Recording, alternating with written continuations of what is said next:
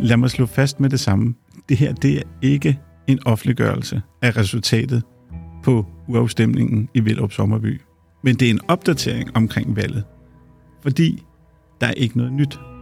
Og folk de spørger, hvad sker der? Grundejerne i Vildrup Sommerby kunne stemme til og med den 30. januar, og dermed var den digitale afstemning slut. Uafstemningen.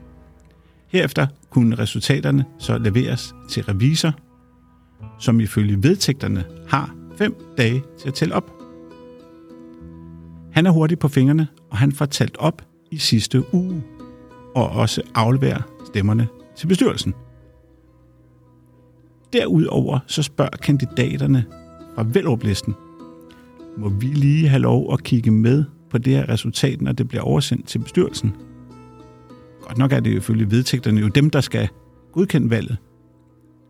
Men eftersom de jo alle sammen er kandidater, både på den ene og den anden fløj, så er det måske meget rimeligt, at resultatet kommer ud til dem alle sammen på den samme tid. Og så skal bestyrelsen så godkende efterfølgende. Og det siger jeg revisoren, jamen det kan han da godt se det rimelige i. Men to timer efter, der kommer en kontoorder med, det her resultat skal ikke deles med andre end bestyrelsen. Og eftersom det er dem, der betaler for gildet, så er det også dem, der bestemmer. Jeg har den 6. februar fået oplyst, at revisor anser sin opgave som afsluttet. De har godt nok gennem materialet, men de er færdige.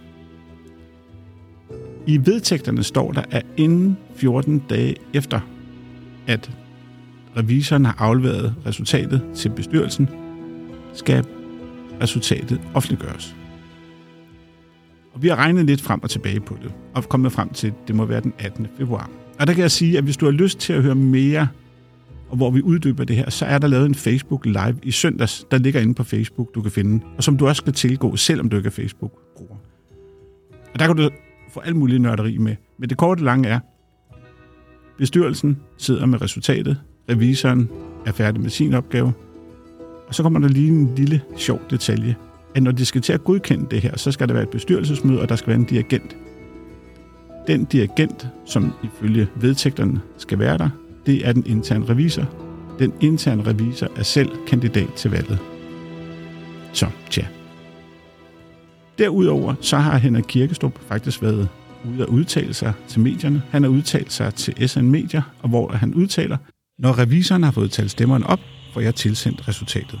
Så indkalder jeg til et bestyrelsesmøde straks efter for alle grundejerne resultatet at vide. Det bliver inden for højst 14 dage efter valget, lover Henrik Kirkestrup.